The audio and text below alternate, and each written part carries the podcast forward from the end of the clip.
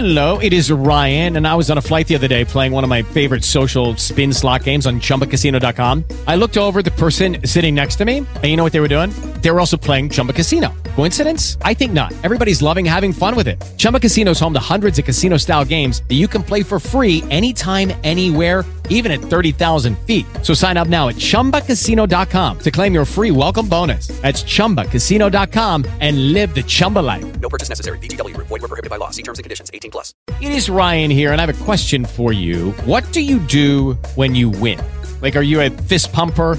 A woohooer, a hand clapper, a high fiver. I kind of like the high five, but if you want to hone in on those winning moves, check out Chumba Casino. At ChumbaCasino.com, choose from hundreds of social casino style games for your chance to redeem serious cash prizes. There are new game releases weekly, plus free daily bonuses. So don't wait. Start having the most fun ever at ChumbaCasino.com. No purchase necessary. VGW Group. Void were prohibited by law. See terms and conditions. 18 plus. life is you, but you need to know how.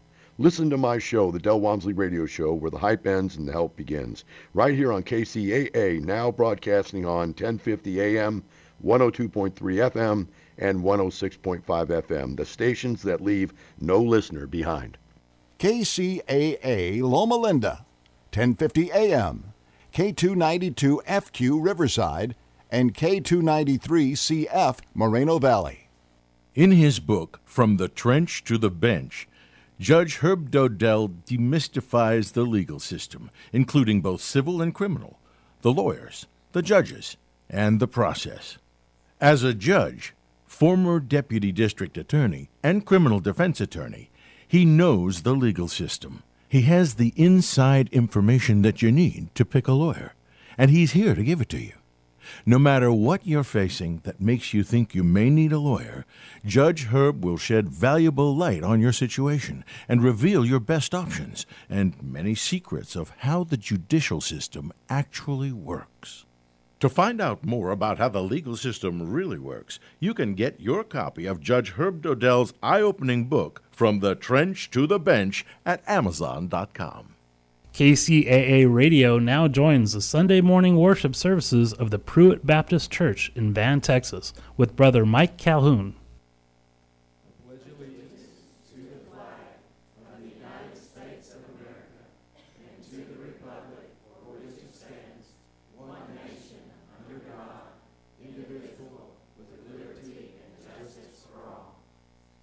I pledge allegiance to the Christian flag and to the Savior for whose kingdom it stands, one Savior, crucified, risen, and coming again, with life and liberty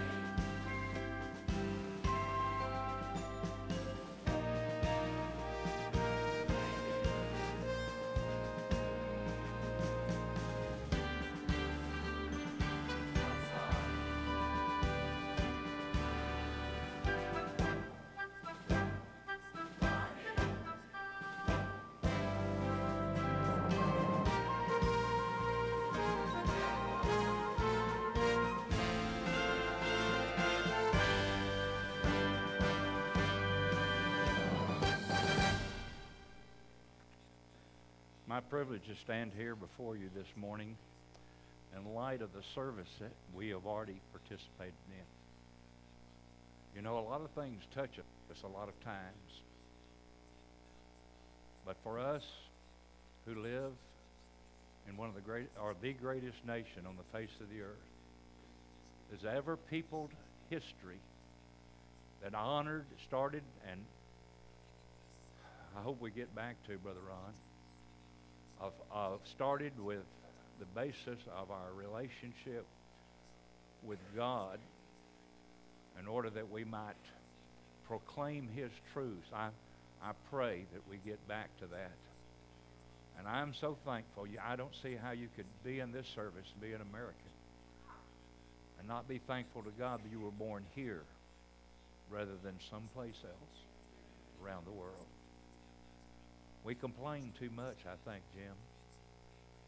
But we've got so much to be thankful for what God has done for us. The only part I didn't really like was the taps while ago in 1968. While I was in the United States Marine Corps from 66 through 70, the United States of America lost in death over 12,000 men in Vietnam that year alone. I was stateside, and a great bit of my time as an E4 and E5 was to provide military funerals. Brother Ronnie, carrying those coffins and being a part of those honor guards, it causes us and caused me to stop and think what sacrifice someone was making, even for me, as they gave their last full measure of devotion. Uh, if you have your Bibles, turn with me to the Old Testament. As I was studying and, and reflecting on this and asking God what would I share, I began to think about what uh, uh, scripture that we could have that would be a part of this that would envision the citizen soldier. And I went back to the book of Ezekiel, the 33rd chapter, and I want to lift six verses at the very first, and then two more verses along the way. And if you would honor the reading of God's word and stand with me, I want to read in your presence this morning that which is written here as God is speaking to Ezekiel about his commissioning and calling. He begins in verse 1 of chapter 33. Again, the word of the Lord came unto me, saying, Son of man, speak to the children of thy people, and say unto them, When I bring the sword upon a land, if the people of that land take a man of their borders and set him for their watchman, if when he seeth the sword come upon the land, he blow the trumpet and warn the people, then whosoever heareth the sound of the trumpet and taketh not warning, if the sword come and take him away, his blood shall be upon his own head. He that heareth the sound of the trumpet and took not warning, his blood shall be upon him. But he that taketh warning shall deliver his soul. But if the watchman see the sword come and blow not the trumpet, and the people have not been warned, if the sword come and take away any person from among them, he is taken away in his iniquity, but his blood will I require uh, at the watchman's hand. And then later in a moment, I want to read a couple of more verses, but you may be seated. Thank you for giving attention to the reading of God's Word. How in, important it is that we turn once again in the ongoing uh, life of our nation back to the Word of God, for therein do we find those timeless truths that have not uh, changed, that God guides us by. And so, in order to for me to help understand or to portray what I thought of as a citizen soldier, I thought of the watchman on the wall. If you'll notice in the scriptures here that uh, we, as we read the text, you have a picture of that watchman. It says he's from among the citizenry that was, is there. That the leadership of that uh, wall city, as part of their ongoing protection of that city and of their nation, were to call out from among themselves men who they would train in the art of warfare to stand watch while others were sleeping in their own beds. And so here this man is placed on the wall. He is the first line of defense. And so it has been with our great country ever since the Minutemen uh, assembled at Concord. We have taken into our hands the protection and the ongoing life of our nation through citizen soldiers. I think that's as it should be. That we have stood in the gap and paid the price which makes our liberty all so much more sweeter. And in this, the watchman on the wall, you see here, he's a citizen soldier. He has the authority of the government. He has a responsibility, though, as he stands there on the wall. He's not there just to yawn and scratch and stretch and wonder when the end of his uh, watch is over with, but he's ever attentive to that which is out before him for the very lives of his own family and his loved ones as they lay in the city at night sleeping is there. And so he's dedicated beyond uh, usual belief to the work that's there. And so he understands, he understands his commission. He understands that which he's been commanded to do. Direct orders in the military were not to be scoffed at. I don't care what they show on TV anymore, Brother Rick. Uh, you didn't question things because you had a trust not only in your uh, leadership but in the purposes that America was founded for, and you carried out those orders. And so, in this, as God is speaking to Ezekiel about his job as the watchman for Israel, now, Israel has uh, in a in a dire straits in these scriptures, and it's turned its back on God. It's uh, been under con- has been conquered by uh, godless nations. And so we find that in that loss of liberty, they're beginning to take things and understand uh, things greater. And so Ezekiel is understanding uh, this analogy of the citizen so, uh, soldier, the watchman on the wall. And so his responsibility is for the very lives of those of his country. If someone fails, it's going to ha- he's going to have their blood on his hands. And so his job is to, first of all, sound the alarm. Now, later on, I may make a mention of this, but the reason God has left Pruitt Baptist Church here is because we, in this time when our nation is sliding down a slippery slope away from God, we need to be sounding the alarm before it's too late. Souls are in the balance and are going to be gone for eternity, and we're going to have to stand before God. Not just Brother Mike, not just the deacons of the church, but all of us will stand, have to give an account of how we, as part of God's army, knowing the truth of the coming of the severity of God's judgment upon sinful man, and we fail to sound the alarm.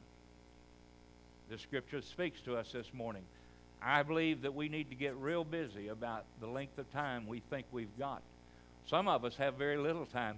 I'm getting old. I'll be 72 in May. Maybe from that aspect we have less. Judy was boring. Hello. Then Judy discovered ChumbaCasino.com. It's my little escape. Now Judy's the life of the party. Oh, baby, Mama's bringing home the bacon. Whoa, take it easy, Judy. The Chumba life is for everybody. So go to ChumbaCasino.com and play over 100 casino style games. Join today and play for free for your chance to redeem some serious prizes. ChumbaCasino.com. No purchase necessary. Void where prohibited by law. 18 plus terms and conditions apply. See website for details. time. But I'm here to tell you, we can't flaunt it like we've been doing in America. And uh, you can put all the uh, citizen soldiers on the wall, but we've got to get back to a national relationship with God in obedience to His commands. And I, just as a side note, I'd say we need to quit apologizing to a whole group of political people around here for taking a stand. I'm getting old, Brother J.D. Graham. sometimes I forget when I don't care what I say sometimes. It just has to lodge where it, it lodges, doesn't it? If it rings your bell, fine. Um, Christians need to be back to where we once were, making a stand, taking an active part in our politics, not only being citizen soldiers, but being those that have a real destiny uh, in our vision for the winning of lost Americans who uh, God has called us to preach the gospel to. And so here you have this this uh, citizen soldier. Uh, you know, you can go and see that that's an honorable profession in the Old Testament. People think, well, war and killing and ma, you know. Uh, but Paul talked to young Timothy over in the second chapter uh, in verses, I believe it was in 2 and 3, and he talks to him. Uh, he said, Thou therefore be endure hardness as a good soldier of Jesus Christ. Then he gives one other thing about how to be a good soldier of Jesus Christ. Cliff, he says in the next verse, No man that warreth entangleth himself with the affairs of this life, that he may please him who has called him to be a soldier. Listen, we need to get tunnel vision once again. There are a lot of things vying for our attention. And when you're a watchman on the wall, you've got to be able to close all of that out and focus on that which is before you. The enemy is out there in the darkness. He's not he's coming for us. You can count on that. Satan is not uh, withdrawing and acting like he's already been defeated because he has at the cross of Calvary with the shed blood of the Lord Jesus Christ. You and I know that. But we're engaged in a struggle now. It's for the lives of others who need to hear the glorious gospel that Jesus saves, that Jesus has won the war. But Satan's out there, and we need to lay aside all these things. And Paul is telling young Timothy that, and he needs to and needs to hear it. Then in Ephesians, the sixth chapter, we'll not take that much more time, but there is the reference to uh, putting on the armor of God, and it talks about in uh, Ephesians 6, 10 through 13, the importance of it. The only way we can stand as watchmen on the wall for the Lord Jesus Christ if we are girded with those implements of the battle as God has prepared for us. His Word, the helmet of salvation, the, the shoes that are shod uh, for our feet so we can come and go. And then I know when I was in the military, I, I thought a lot of that stuff was ugly looking. It was cumbersome.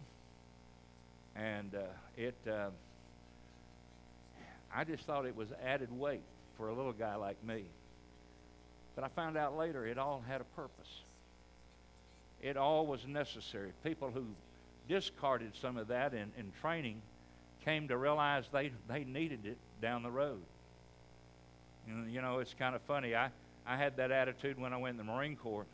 They said when we went home on our first leave out of boot camps, and I don't go wearing your uniform and getting uh, all starstruck with some girl to get married. Said if, if at this point in your military career, if we wanted you to have a wife, we'd issue you one. I said I don't I don't know what they'd issue, but it would be uh, she'd be green and, and, and be ugly, and, and, and I don't think I'd want her. But you know, we, we need to have every bit of God's armor on us. We need to know the Word. We need to be deep in prayer. You can't call upon God like an errant child all the time and expect God to listen when you don't listen to Him the rest of the time, when you're not living according to His Word. And one of the things that I prepared me more than any physical thing that I could do was my daddy was a disciplinarian. He wanted it done his way all the time. And I found out how useful it is because in the military, near wasn't close enough. Horseshoes and hand grenades, maybe, you could get close. But in the military, you carry it out to the letter of the law. Listen, my friend, we cannot play light with God's Word. We need to get back to living by this book, by the letter not of the law, but of the grace of God through our Lord Jesus Christ. He's not, uh, his yoke is not heavy. You find that that's the responsibility to us. Sound the alarm, and then after you sound the alarm, it may have been on that wall that you engaged the enemy as a holding until others came to relieve us. Listen, it doesn't matter how much success we have, the success is according to what God can do through His uh, Holy Spirit. We are to be found faithful where we stand. We are not required to produce that within our own flesh. You can't do it. Pruitt Baptist Church needs to get more faithful about sounding the alarm, about witnessing to those in our community. And so you have that picture of that person, of that uh, one. I want to tell you something. That responsibility of the watchman is found in verse 3 and in verse 6. If he fails, the blood's on his hands.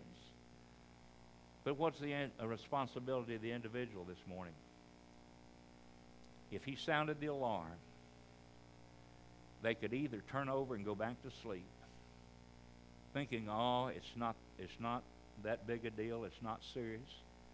I really don't have to get up and respond to that, or he can respond."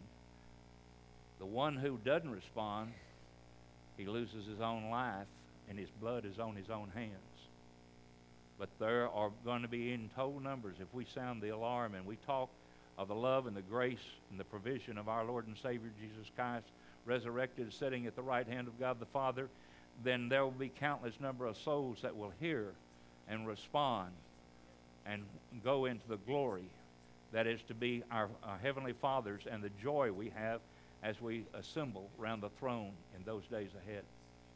And so, the responsibility. There are people in this, under the sound of my voice this morning, that pastor that may have be dealing with the fact that they need to respond to what they've been hearing you preach all these uh, years throughout our community and, and are now in our church. Maybe there's someone here who's not responded as they ought, as the Holy Spirit is drawing them to know that they need to confess their culpability, their sins of their life, and give their life to Christ and accept Him as Lord and Savior. The call in this moment is for you to do that in this service as we begin to close down. We have uh, given a certain amount of honor and thanksgiving to those who have made a sacrifice. But it's time for you, if you're here under the sound of my voice, to make that decision, to respond. The Word of God says that if you don't respond, you have no assurance of how long you'll live or whether you'll have that opportunity ever again. And you need to do that right now, this day. You need to come to know Jesus Christ as your personal Savior. You don't need to put it off. The citizens were to respond by taking thought, and the taking thought and getting up and being part of the resistance was to join uh, there on the walls, and you can join on the walls as you accept Christ as Savior. There's always room at the foot of the cross. He's calling today those who uh, had done that uh, uh, would have life. Not eternal life in that sense, but remember how God is speaking to Ezekiel. And he's calling us as a church to be the watchmen we ought to be in Van Zandt County, to the city of Van. Spread across this whole uh, area. We've got people that are now driving in from out of areas and not right in the van. Uh, I live in Smith County. And so we need to become more soul winners. Listen, folks, I want to tell you something. You say, I can't speak to somebody. That's to deny Christ in you the ability to speak through you. God gives you divine appointments, and you can call Brother Mike all you want for him to witness for you. But he doesn't have the relationship you have as you work with people, you go to school, as you are neighbors, as you're your own family. Listen, folks, we're all going to give an account for how we shared the gospel one day. It's not just preachers. They're going to, God's going to get on them heavy-handed. But let me encourage you today. You can be that watchman on the wall and sound the alarm. Satan is in the darkness. He has a sword in his hand. And what's at stake is not the physical lives alone, but the the eternal soul of men and women, boys and girls around our community and through our nation. And I trust this morning as our pastor comes and stands here in the pulpit, if you as a citizen have yet to make a decision along that line, you'll make it today. There's an altar here. Maybe you need to just come down and kneel and pray and ask God, how can I serve? I've never ventured in this area. I've not considered myself a leader, but God wants every one of us. He wants all of our efforts. He has a place for you to serve. This is your time. The watchman has called out the warning. Now you need to respond as God was expecting Ezekiel to do in Scripture. You need to respond right now. This is your time.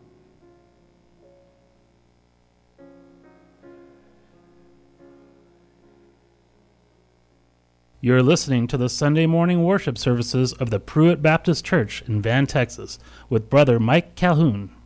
Amen. 1 Corinthians chapter 9 is where we're going to be this evening. If you want to turn over there, look at this verse of Scripture with me tonight in 1 Corinthians chapter 9, verse 24. He said, Do you not know that those who run a race all run, but only one receives the prize? Run in such a way that you may win. Everyone who competes in the games exercises self control in all things. Then they do it to receive a perishable wreath, but we an imperishable. Therefore I run in such a way as not without aim. I box in such a way as not beating the air. But I discipline my body and make it a slave so that after I have preached to others, I myself will not be disqualified. Father in heaven, thank you so much for your word and the power of your word. We thank you for the service we had this morning, dear Lord. And Father, I pray that tonight you help me to look at your passage this evening, dear Lord, and to interpret correctly and to preach correctly in a way that will be pleasing to you. In Jesus' name we pray. And all God's people said, Amen. So training or aiming, having a goal, you know, is something that we ought to be as Christians. Did you know that the largest training, the largest training organization in the world, secular training organization in the world, you know what it is? Sat in class one time when they talked about it, we guessed Boeing, IBM. You know, we were just guessing. It's the U.S. military. U.S. The U.S. military trains more people than any other or red Chinese, communist bloc nations. They are they are trainers. They take people, they give them trades, they put them in blocks, and they can do anything. They can do absolutely uh, anything in building a city that, that's needful for a city. I worked for Halliburton for a year in that year's time, I, I got over 150 oil field certifications, and I found out while in my time there that they are they tr- they have a reputation for training the oil field. Uh, good, good or bad, I called it liability training. They just wanted to make sure they weren't sued. But you know, um, they trained people, and I mean, what I found out is I didn't want to be out there. Everything out there will kill you. So, but it was good training. It was, it really was. America trains people. We train people in technology. We train people more than any other nation. We are a nation of teachers. But guess who the longest standing training organization, and now I say organization. I'm speaking of secular organizations, but the church, the longest standing training organization could well be argued as the New Testament church. If you don't look at it from a cultural point of view, cosmologically, if you don't look at it as a cultural point of view, but if you look at it just as a practical point of view, people who train other people to do things, to behave a certain way, to have certain goals, the New Testament church has a 2,000 year old uh, record under its belt. If you were to say, if you take in the Old Testament, it's even longer than that. It's the history of man. God's been training people what they ought to be doing and giving them goals, giving them directions, giving them intentionality just through the teaching of Scripture. And that's not because of men, or that's not necessarily because of men or women, but of the God who's in men and women. It is the Holy Spirit of God working. Uh, and you, it can be well be argued. We could argue, are we doing a good job or not? But hey, 2,000 years later, I think the Lord's doing something right. Amen? And so we know that this process is going to be going on when the Lord returns. So, with that in mind, we look at a passage of Scripture and, and probably ought to preface it just by reminding everybody in verses 21 and 22, he said, To those who are without the law, as with the law. Okay, round two. Name something that's not boring. A laundry? Ooh, a book club. Computer solitaire, huh? Ah, oh, sorry, we were looking for Chumba Casino. That's right. ChumbaCasino.com has over 100 casino style games. Join today and play for free for your chance to redeem some serious prizes. ChumbaCasino.com. No purchase necessary. Where prohibited by law. 18 plus terms and conditions apply. See website for details. though not being without the law, but of God under to the law of Christ, so that I might win those who are without the law. And then verse 22, 9 and 22. To the weak I became weak, that I might win the weak. I have become all things to all men, that I might by all means save some. I love that verse. I become, I'm, I'm willing to do anything. And then verse 23, I do all things for the sake of the gospel, so that I may become a fellow partaker of it. You might remember that this previous section of, of Scripture in Corinthians had to do with your liberty and eating meats in the shambles. And so he's been telling them, you're taking advantage of your brother because you say, it doesn't bother you, but when you eat meat in front of your brother and you wound his conscience, this is a bad thing. You're not doing, you're not doing the gospel, you're not doing your brother any good. And so all of that's a preface. We look at it like a string of pearls. All of that's a preface to what we see in verse 24. And now he talks about competing. And now he's talking about the goal. So we're jumping from verse 22, 23, about being weak. If I need to be weak, if I need to throw off, uh, if I need to throw off my rights, um, if I need to become and do all things for all men that they might. And then you get to verse 24, and he says, now he's talking about intentionality and being intentional. He said, Do you not know that those who run a race, I mean, what does that have to do? What is that? What's he talking about? Well, you got to connect it to that previous idea. He's given them a very big challenge in the earlier part of this chapter where he said, Yeah, you, you're being a Christian, and you say, Well, I can do whatever I want to do. I'm free to, to, to do whatever I want to. He says, Whoa, whoa, whoa, not so. All things may be lawful for you, but all things are not profitable. You can't just do whatever you want to do because you, you've been bought and sold to somebody else.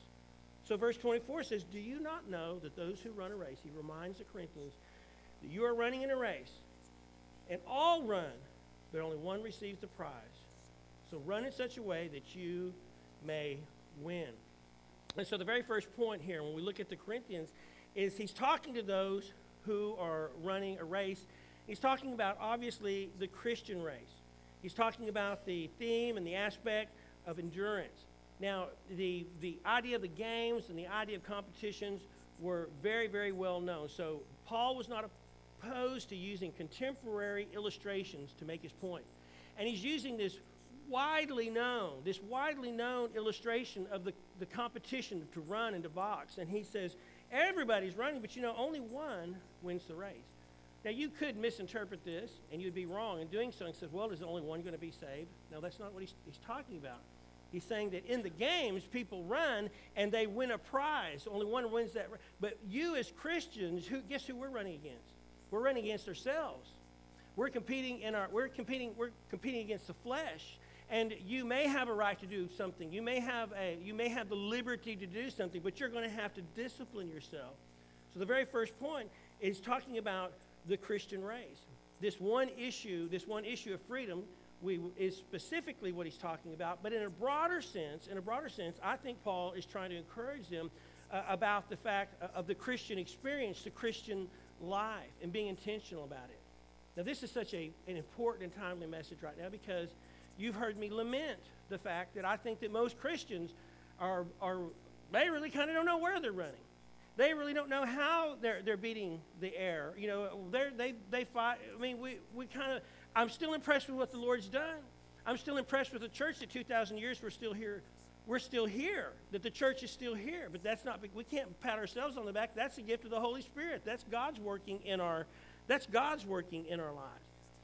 But to Paul's point, being intentional about where do you want to end. This is our, this is our great challenge as a church. As we continue to see people come and visit, we see the church to grow is to so live and so teach and so disciple in our church that people know what do you want this to end when this all ends? Where, where do you want to be when this all ends? And it's hard to get young people to understand that. Uh, in marriage counseling, I think I've, I've, used this illustration to you guys many times, but you know, I try to get young married couples to see you know, the first kiss, remember that, and the last kiss? to think about the totality of what where do you want to end? And so it ought to be in the Christian life. It's not something that we kind of dabble in. Some people dabble in, in mechanics, auto mechanics. Some people dabble in fly fishing. Some people dabble in calligraphy. You don't dabble in the Christian in the Christian faith. We pick up our cross and we die daily, and it becomes a focal point for our life. And, and so that's why it's so important. Don't run as someone who does, isn't intending on winning. Uh, being intentional and landing where it is that you want to land. He's talking to those who run a race. And he encourages them in the training of that race. He said, Who run in a race, all run, but only one receives the prize. Run in such a way that you may win. And so we revisit that word for just a moment, that intentionality. They all knew, the, the Corinthians knew that the Romans and the Greeks trained for these events. Uh, one of the very interesting facts you might not know about Roman, Roman life for the gladiator was that they have found weight sets. They're great big old stones with a holes bored in them, and they would pick these stones up and they would lift these, they, these weights. You think, oh my goodness, they were, they were pretty high tech. It was high tech for them in that day. But they trained and they were intentional because, especially a Roman gladiator, because he was going to have to go fight and his life depended on it. There's some things, I know some history about that, about boxing in the air. I really want to tell you, but it's too gruesome to tell you. I can't tell you from the pulpit some of the things they used to do to each other. And how were they able to do that? Through their training.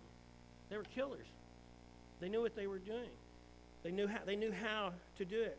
And so he talks about this, this illustration, and it, it shows the intentionality, it shows the ancient training. And, and I think that what he's saying in the life of the church, and in the life, uh, in the life of the church and the life of the Christian, uh, that we ought to have that same kind of intentional goals. What are we, what are we producing? Now,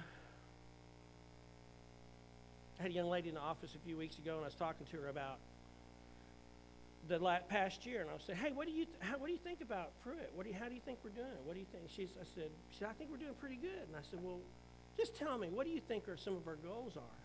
She says, Well, I think to see people saved. To see, and that was the first thing she said. She said, I think to get people involved. I think to minister to families. I said, You're exactly right.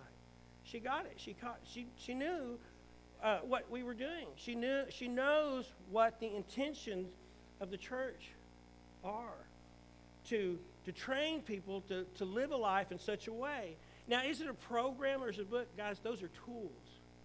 Experiencing God is one of my favorite tools, but it's just a tool. I've seen pastors get stuck on experiencing God.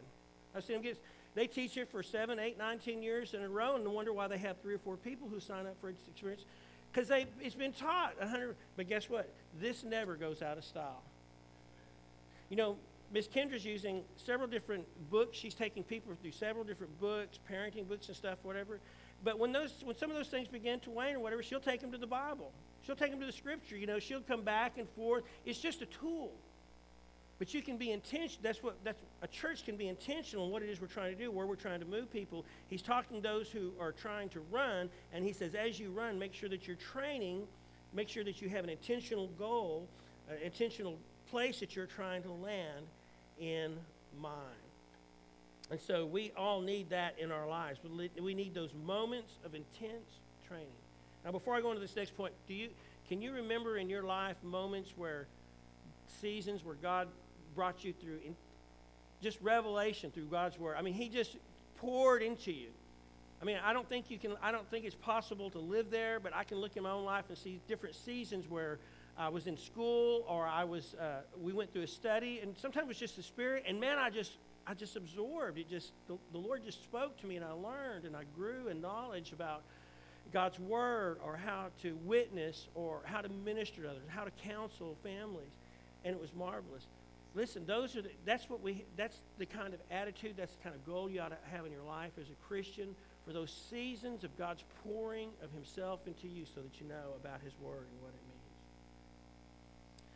means. Uh, it talks about those who run or those who train, and those are going to have a reward, and it's a crown. Look what it says in verse 20, 25. Everyone who competes in the games exercises self control in all things. Then they do it to receive a perishable wreath, but we an imperishable, Stephanon. And so when a athletic competitor at that t- particular time would run and compete in a race or in a uh, in boxing, and sometimes in even gladiatorial co- competitions, they would bring them a, a garland, and it would it's a very frail thing. It's very beautiful, but it was a very frail thing. It would be wrapped around their head, and it was a temporary crown. And so when Paul uses that phrase, says it's a they do it, they're running, the world is running to receive a crown, but it's a perishable crown. Ours is imperishable. Guys, that's that's our challenge right now. The world at large, the world at large around us, most of what they're looking for, most of what they're looking for is not going to last. And I can't tell you how it encourages me on Sunday morning when I make that distinction, and I make it a lot. That a lot of the stuff you hear, you hear me say to the young families on Sunday morning, that stuff that when you come back to that stuff, it's not going to be there for you. When you come to rely on that stuff, it's not going to be. It's not going to do what you think it's going to do. You better invest your life in what really matters. And that's the cross of Jesus Christ. That's your Christian faith. That's the church. Man, I wouldn't take nothing for my journey now. Somebody wrote a song once. Amen. I wouldn't take nothing for it. I mean, it's the best, it is the best life. Does that mean your children are perfect? Your marriages are perfect? No. But it is the very best. They do it to receive a, a perishable, a partheton crown, corruptible, that which can be destroyed. But we do it to receive an incorruptible crown. In 2 Timothy, 2 Timothy uh, chapter 4, verse 8, Paul was writing and he said, he said, I have fought a good fight. I have finished the course. I've kept the faith. But in the future, there's laid up for me a crown of righteousness, which the Lord, the righteous judge, will award to me on that day.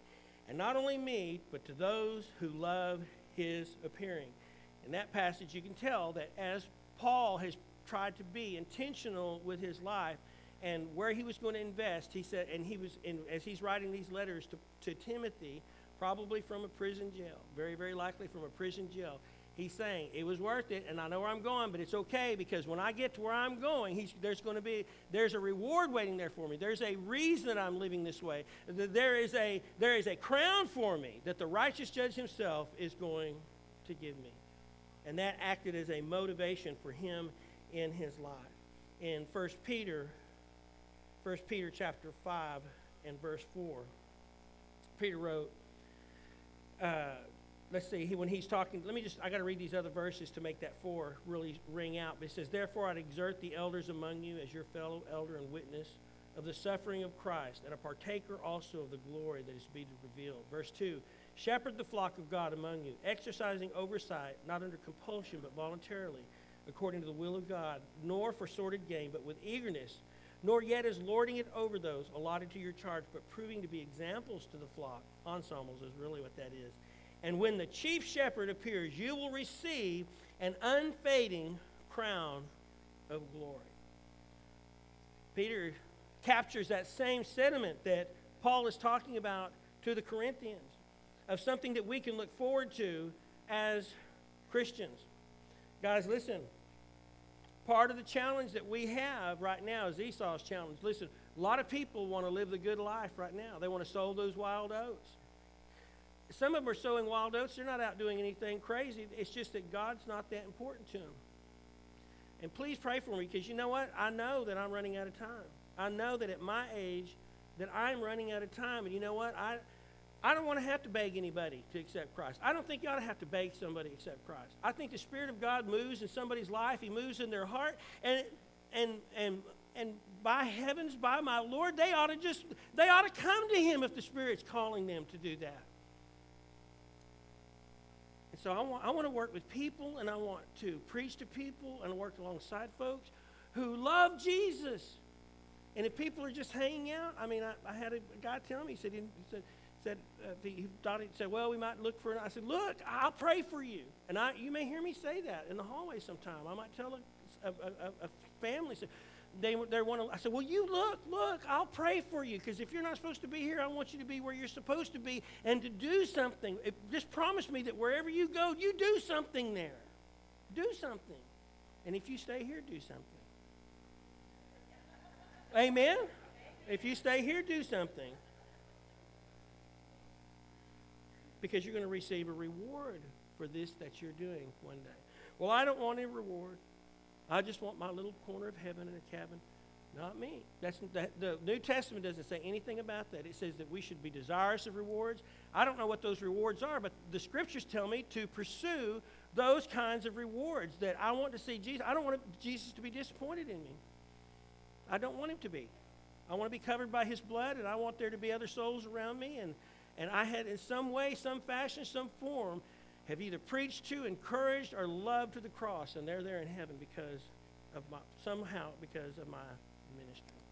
He talks to those who are running, that they need to be training, that they're going to be receiving a crown that is not imperishable. This is our goal to accomplish. And he goes on, he says, verse 26, Therefore I run in such a way as not without aim. I box in such a way as not beating the air. Now, they loved this illustration right here because just in antiquity, just as now, people loved boxers. And if I had you raise your hands, I bet there's guys in the room you like to watch box. I mean, I had in the 70s and 80s, I had different boxers. I, I love boxing. Uh, that MMA stuff they do, I don't get it now, but I mean, it's pretty, it's cra- but they're heroes. They're modern day heroes today in the 21st century. Well, they were then too. And so when he talks about I don't beat the air, man, they were boxers 2,000 years ago in Rome and in Greece, and they, they hit one another and they would wound their hands, bind their hands with leather. I'll tell you what, that's a pretty powerful thing. You wind a man's hand with leather, and they beat, and the historians tell about different things that they, just wouldn't believe. They were, they were something else. And he says in verse 26, so when I run in such a way as not without aim, I box in such a way as not just beating the air. Well, Brother Mike, tell me how to Tell me some thinking about, about that boxing, about you're talking about intentionality. Be here. Be here. One of the ways you can hit what it is you're looking for, be here. You know, I had a sister just spoke to me here just very recently about how burdened about our, our services.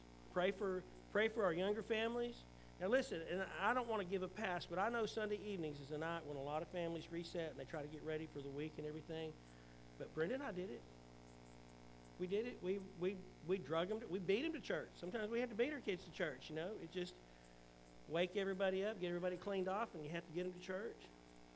I wouldn't change that. I wouldn't go back. I would never say that that was a, a fruitless venture. Be here. Be involved. Don't just be here, but find places where you can be involved in the life of the church. Uh, helping someone, helping in your Sunday school class, helping in the worship service. Be here, be involved, and then be real. You know what I love about Pruitt? Y'all are just folks. And most of the people I meet and shake hands and hug with, they, hug, they just, they're just folks. Don't be anybody you're not. Just be yourself. Be authentic. That will attract people. When you are kind to people and you're just being yourself, you're not trying to impress them, you just, just be yourself.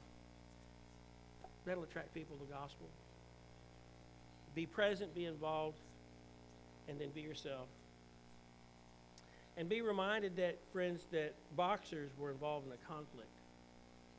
And sometimes the, the buildings that we're in and the, the, the temperature it, and the, the, the great attitude that we have, or when we do fellowships together, or like our Wednesday night that we had, and, and the, there's the kid, the children, we can forget. There's a conflict going on.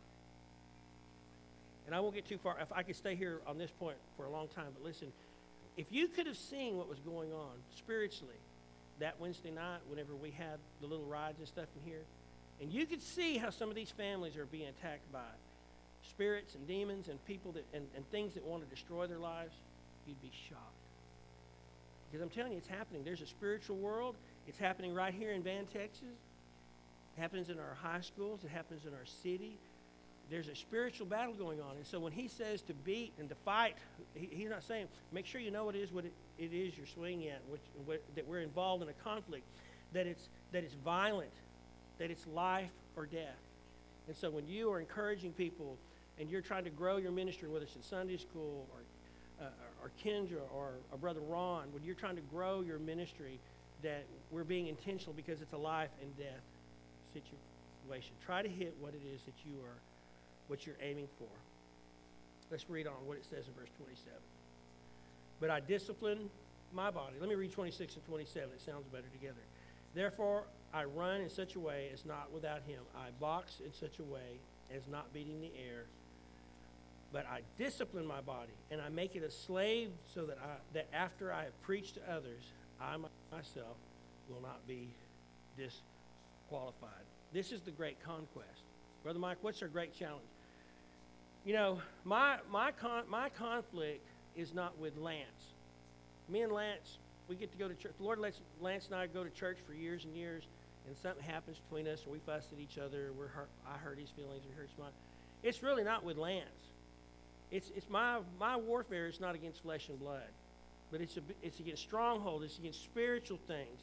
Somebody needs to, the, the Bible tells you how to get that right, and I, and I need to go to him or him to me. It doesn't matter really who did what, but you need to get that thing under the blood of Christ. And if you have somebody that you have, you're having trouble with in the church, get it under the blood and get it under there quick and forgive one another and keep moving forward. And be ready because you'll need to do that again soon. You'll need to forgive one another. You'll need to love one another soon. And so the great conquest is of the flesh. And so he says in verse 27 Paul knew that his enemy, his number one enemy, was himself. I discipline my body and I make it my slave.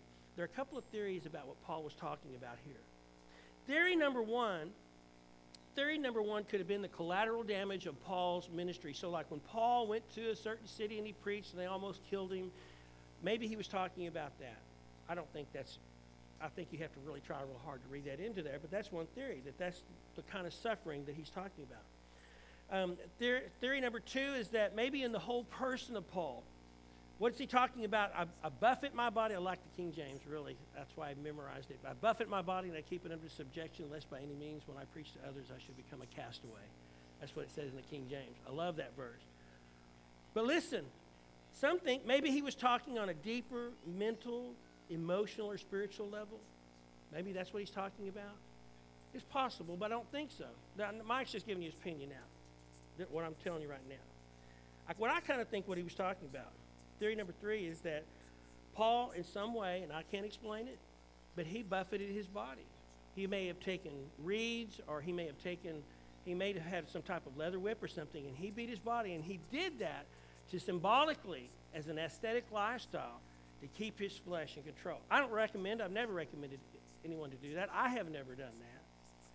But I, it could possibly be, and I think that's probably what Paul was doing. Brother Mike, why would he do such a thing? Because he knew that it was in the flesh. That's where we lose it. And when we're jealous of someone, let's just pick that one. Have you ever been jealous of someone and you just you just can't get you just doesn't seem like you can get over it? I mean, you, somebody does something they they they sing a certain way or they look a certain way or their personalities a certain way, and so we just get jealous of them. We can't and we don't know what to do about it. Well, first of all, you may need to take some time. Just take your time Admit it to yourself. If you can admit it to yourself, it's going to get better from that point forward. Because you bring it to Jesus and then pray. The best advice I've ever heard. If you have somebody you're very angry at or you're jealous of, uh, if you've been who's been hurt, who's hurt you, begin to pray for them. It may not happen that first night, but that second or third night, you praying for that person who hurt, who's hurt you, your heart will begin to soften. It's going to take some more time, but you just keep praying for that person, and then your heart's going to begin to turn. And then you're going to eventually you're going to apologize to the Lord. Say, Lord, I should have never. I should never. I know that I'm the fault. You're finally going to be able to get that right, and eventually you're going to be right with the Lord. You may need to go to. I don't necessarily think you have to tell that person uh, unless you they outwardly know it. A lot of our sins like that are secret. We're jealous or we're hurting somebody and nobody knows it. They don't, they don't know it. You're the only one suffering because of that. Paul knew that his greatest conquest was his own flesh. And so he said he beat his body. It means to strike below the eye. It's actually a unique phrase. It means a black eye. He said he, he, he buffeted him himself. And he made it his slave. And you know the word doulos is slave. This is doulagado, and it means to bring it under subjection. It means to enslave someone. It's not the state of being a slave, it means to enslave someone. And most Christians struggle in this area of their life because what they won't do is you won't enslave that part of you that knows you knows need, that you know needs to be in control. My I know what some of my, I, I know what mine are. And when they get out of the box, I know it's just because I want to let it out. I, I know that I have victory over that. I don't have to do that. I do not have to do that, but I go ahead and I do it anyway. And I have to repent, ask the Lord forgive me for that. Dulagago. I love that phrase. To bring unto subjection, to enslave that part of you that is against Christ, against the cross, against the gospel. And here's what Paul's big motivation was. He says, so that after I have preached, and it's not the word caruso, but it's karaxax, almost sounds like caruso. When I have preached to others, I myself will not be disqualified. Now, two things. You won't be interested in this, but I am very interested in it. The phrase that's used for preached here is not the what we use see Paul use in other passages for caruso to proclaim, but a caraxes is a heralder in the games. So in the games, when they would say, and now Olympius Antonius is going to fight so and so, he was called the caraxes. He would herald, and he uses that catchphrase, that same eh, catchphrase in antiquity, and he's telling this, this, this false game out here you're watching, these Olympic games or these Roman games that you're watching, when the, he heralds that, that's not what we're heralding. We're heralding the gospel of Jesus Christ. And now the Lord Jesus Christ, who has vanquished all of his enemies, and now uh, sits at the and, and now is at heaven at the right hand of the Father and is waiting for his redeemed to, to be redeemed from the earth. That's what our message is, not some game. And all those people are dead. Those games aren't going. Those games, oh, ancient Roman games, aren't going on other than their a modern version. No, our message, our our message, and the substance of our mission is so much more important, so much more eternal. And he said, When I preach to others, I have to keep my body under subjection, lest by when I preach to others, and the word that's used there is failed the test. It means for it to means for you to have missed the mark. Now, Brother Mike, is he talking about being lost? No. But it's almost as equally important. He's not talking about lest what I will be disqualified. He's just talking about what your life been, has been as a Christian. You can still be a Christian and make heaven and fail in what it was that God wanted you to do. You can do that. And I know there's some Christians that they just want they just want to barely make it by the skin of their teeth, smelling like smoke, and say, "Whew, I made it." Is that the Christian life we really want? I'd rather see that person lost and saved and have an impactful conversion experience and do something for God as to be a mediocre Christian. You remember what Alexander the, the Great said? There was a guy who had turned tail and run, and he, he, he was about to be executed, and Alexander, he they had a, all the armies were there, and his generals were there, and he, the man was coming up, and they were about to put him to death. And he said, uh, on one of the rare occasions Alexander forgave, he said, I forgive you, no death, life. And the young man started to turn and walk away. He goes, Wait a minute. What's your name? His head fell, and he turned around. He said, Alexander. And Alexander the Great walked down from his throne, and he grabbed, he walked all the way down to the soldier, and he grabbed him, pulled him close, and he said, Change your ways or change your name. Our Savior never do that to me, to me, but I feel like sometimes He might think about it. Mike Calhoun, change your ways or change who it is that you say that you're following. Christians, as parents, as friends, why are we doing what we're doing? We're doing it for Him. And that's the intentionality of a Christian life. That's, that's the intentionality of a Christian life well lived. Aim what it is that you're shooting for. It's all going to be over in a little bit. It really is. It's going to go by